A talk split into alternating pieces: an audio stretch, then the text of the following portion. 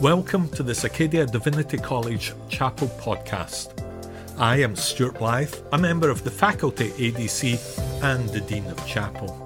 Here, you'll get a chance to hear perceptive and powerful sermons which were delivered by staff, faculty, students, alumni, and guests as part of our weekly Wednesday chapel services.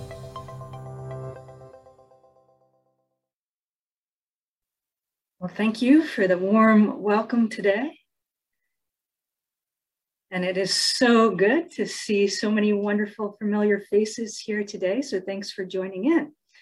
Now, I'm probably not supposed to admit this, but I cringe and grind my teeth whenever Proverbs 31 is read or the Proverbs 31 woman is referred to. I know it's holy scripture. I probably shouldn't cringe. Someone doesn't even have to mention Proverbs 31. They can just innocently invite me to a women's retreat or a pastor's wives retreat, and I have this automatic cringe reflex. I know it's not good. There's wonderful people that go to those retreats and design those retreats.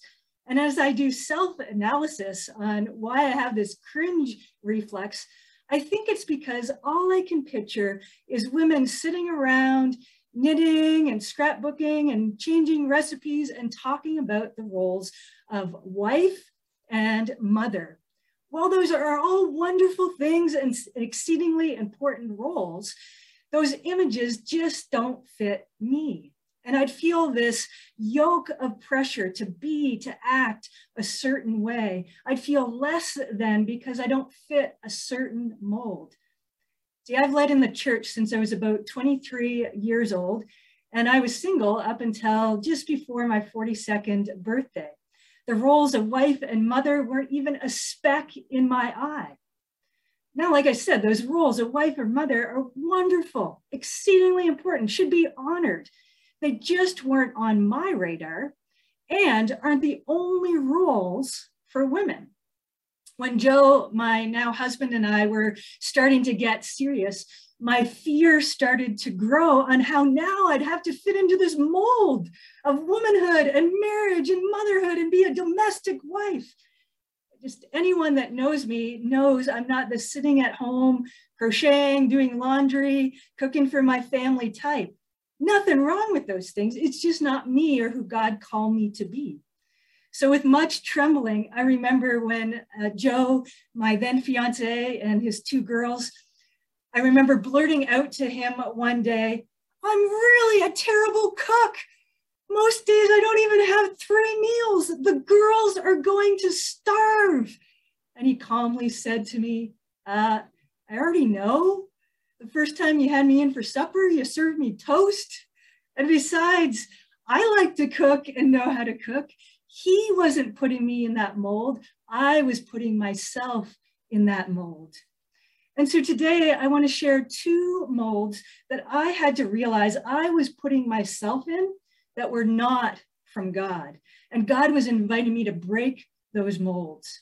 And as I share today, I invite God to show you any molds that you've put yourself in that God is inviting you to break the first mold for me was breaking this mold of this boxed in vision I had of being a wife and a mom and leading at the same time.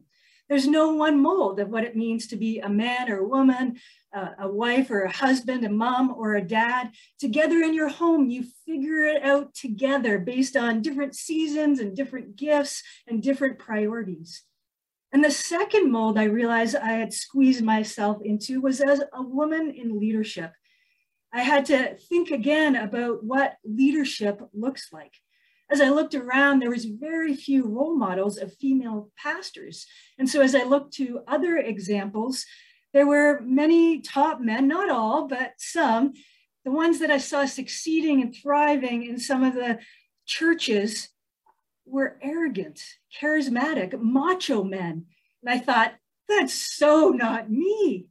And I felt this unarticulated pressure to erase my womanhood, to pretend I wasn't the woman that I am, to lead as a man would or someone else would. And yet I knew within myself that wasn't faithfulness to God and who God created me to be, called me to be.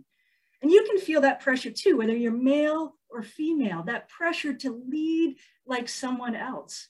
I'm sure all of us listening have felt that pressure to lead like another leader we know.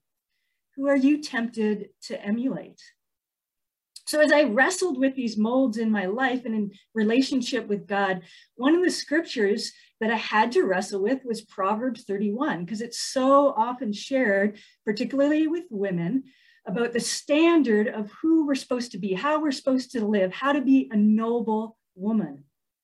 And too often, Proverbs 31 is used as a checklist, an impossible standard of who a woman is supposed to be and who a man is supposed to look for in a partner. And checklists, hoops, expectations to fit a certain mold are burdensome. And some of us, men and women, have been carrying the baggage of the superhero Proverbs 31 person, and it's weighed us down. Who is this superwoman? It sounds like a recipe for burnout, loneliness, and complete independence.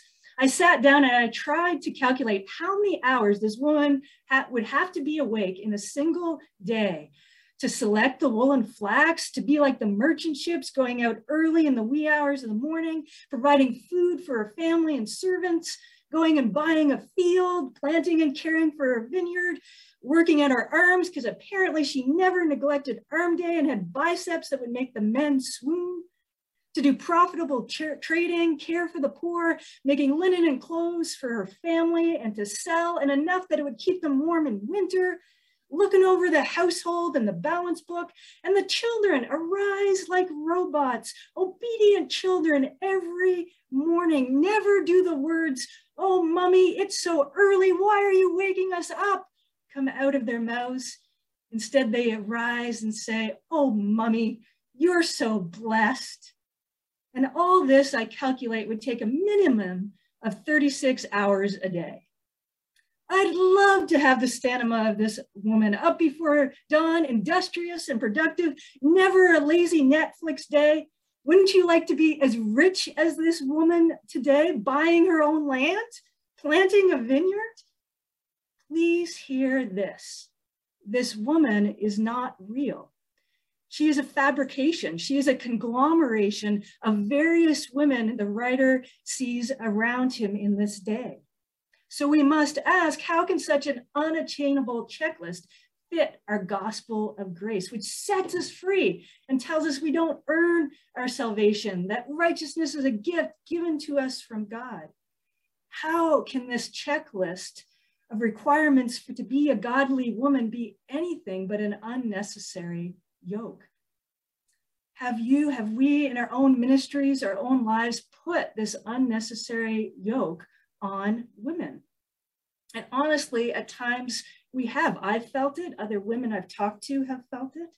And I'm all for calling men and women to godly character, being transformed in Jesus but I'm not for putting an unnecessary yoke on one gender and forcing them to fit into a mold that doesn't necessarily jive with the person and the gifts that God created them to be. So remember, the woman in Proverbs 31, she's a fabrication. She's not real. She's a conglomeration of numerous women. So this isn't meant to be a job description for one woman. Please stop using it that way and putting that unnecessary yoke on yourself and others around you.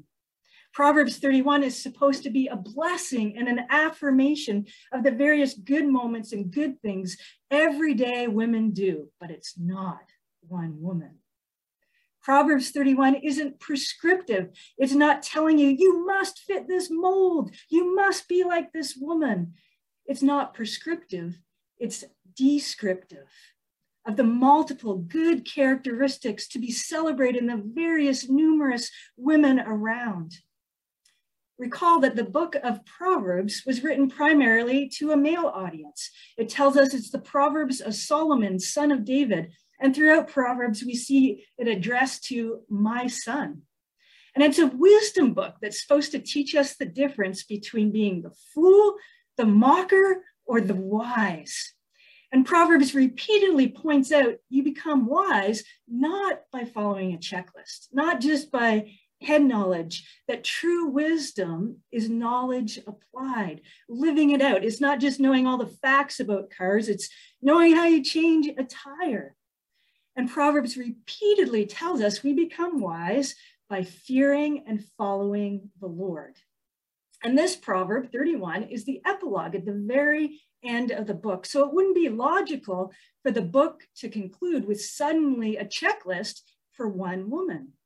It's a very interesting accumulation to the book. Throughout the Old Testament, wisdom is portrayed as a woman. And in Proverbs 31, we see what wisdom looks like when it's personified, when it's lived out in various ways in our world. And a wise man or a wise woman will look and notice no, noble character in other human beings around them. They'll notice where wisdom is being lived out. So my first point was you should never use Proverbs 31 as a checklist for just one woman. But next, that this is a poem or a psalm of praise. It looks around the world thanking God for the places where the writer sees women should be honored and praised. And so our second point is Proverbs 31 should spur us on to notice those around us that are being neglected and the good they're doing and how to celebrate them. So if we read Proverbs 31 prescriptively, it's a heavy burden, a heavy yoke for both men and women. If we read proverb, this proverb as a celebration of the good we see women doing around us, it becomes an invitation to celebrate the contribution of women all around. In academia, in the home, in churches, in business, in politics, in our communities.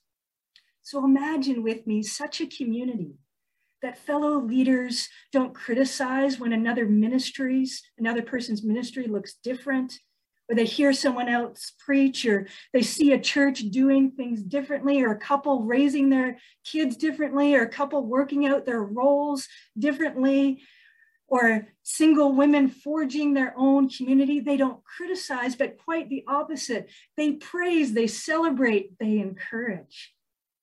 We look around and we point out the good that female leaders are doing all around. And oh, yes, male leaders too. And notice Proverbs 31 does include celebrating women that are taking leadership roles, roles like buying land, negotiating, trading, caring for the needy. Those are all roles that take real leadership.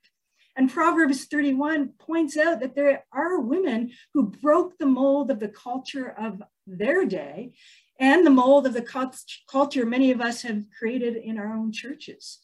Proverbs 31 notices too that women taught and led. Earlier in Proverbs 31, we have a woman mentioned that seems to have broken the mold. Look back at the opening of Proverbs 31, verses 1 and 2.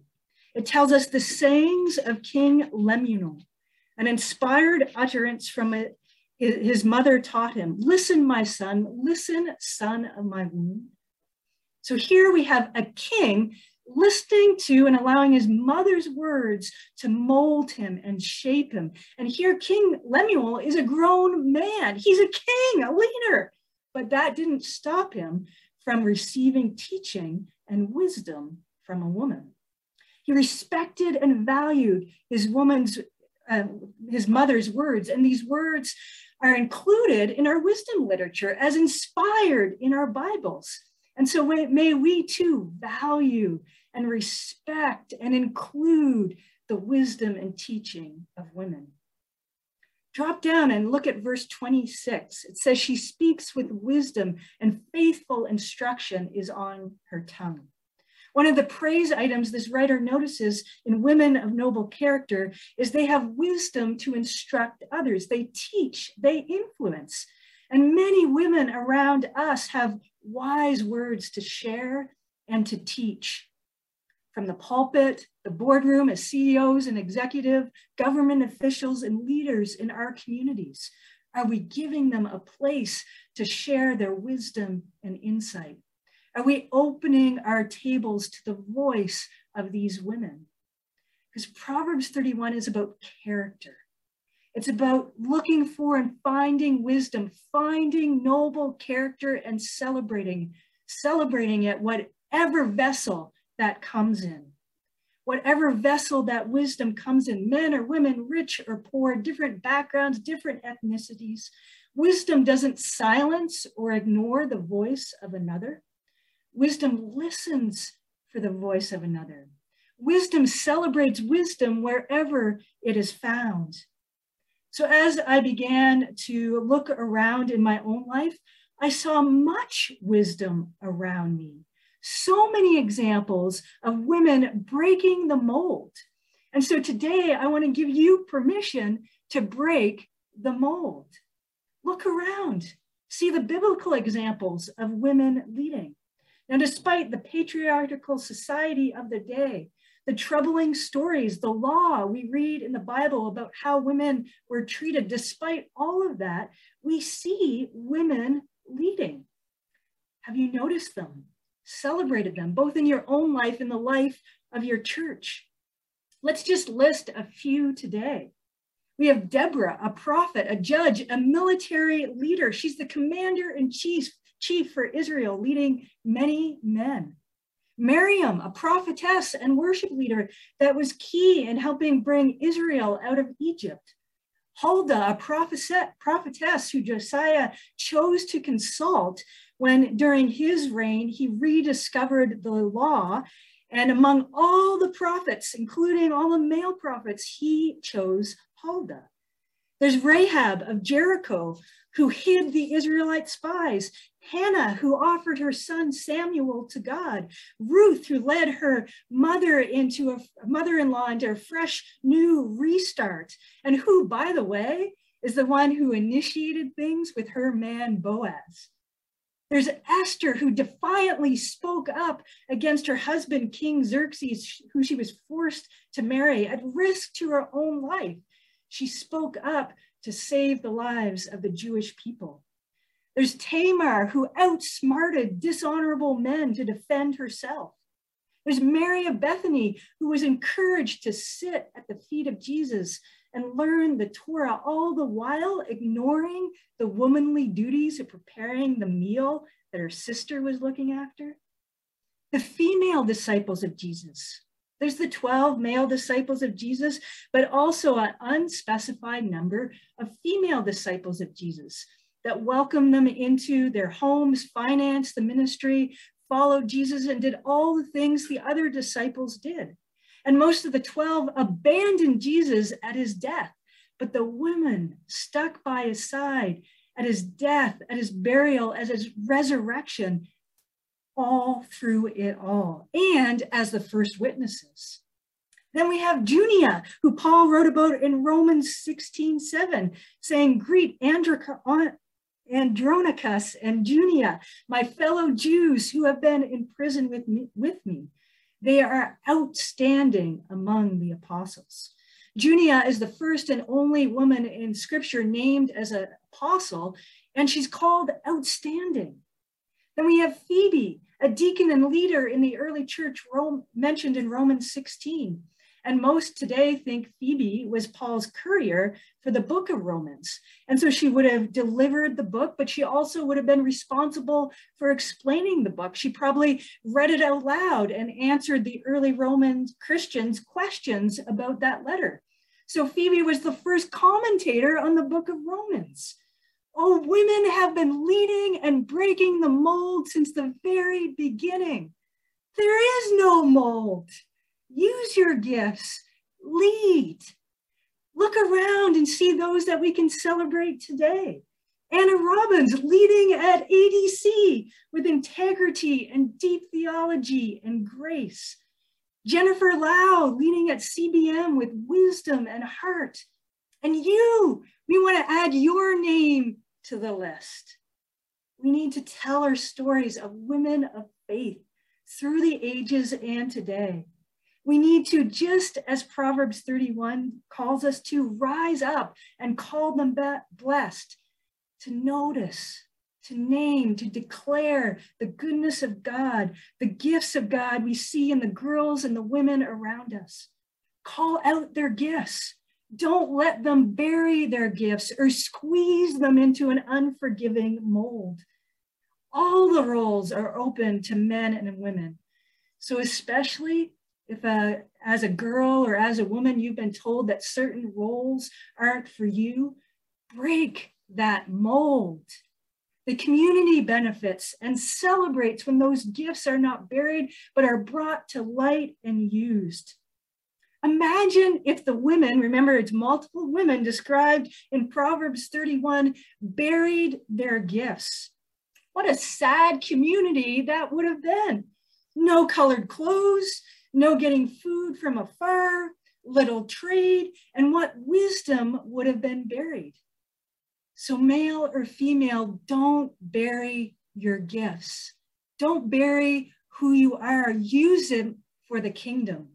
When we tell anyone to bury their gifts because of their gender or because of their race, or we don't give them a place to share and lead and use those gifts, what an injustice we commit.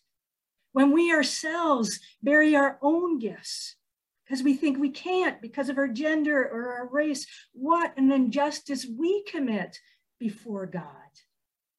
So, my goal today is to give you permission to break the mold. You fan into the flame the gifts that God has given you. Let nothing damper it, nothing extinguish it, and don't be afraid to break the mold. Molds are just false constructs anyway. And God brings us into new spacious lands and calls us to be the best of ourselves, to flourish. And so you bring your whole self into the kingdom. You bring your maleness, you bring your femaleness, we bring our personhood and our gifts, all of us to be used by God as our unique selves in the kingdom. The world needs you.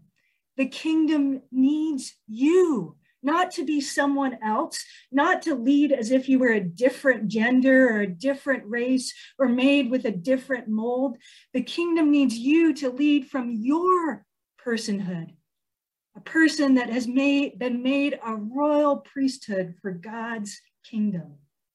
So, what do we take away from today? Well, let's celebrate and call out the gifts of girls and women. And you don't bury your own gifts.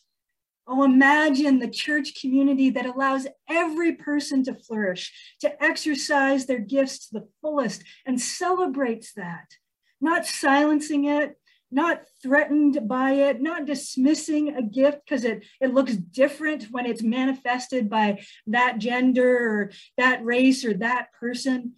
Praise God that our gifts look different when we bring them to life in the world. The church needs to see what truly happens when our gifts and gifts of both men and women are celebrated, not just tolerated, but allowed to flourish and given free reign for men and women to work together for the kingdom. So, friends, let's break some molds. Thank you for joining us in this Acadia Divinity College Chapel podcast. You can follow us on social media Discover more on our website at acadiadiv.ca or join us for chapel on a Wednesday.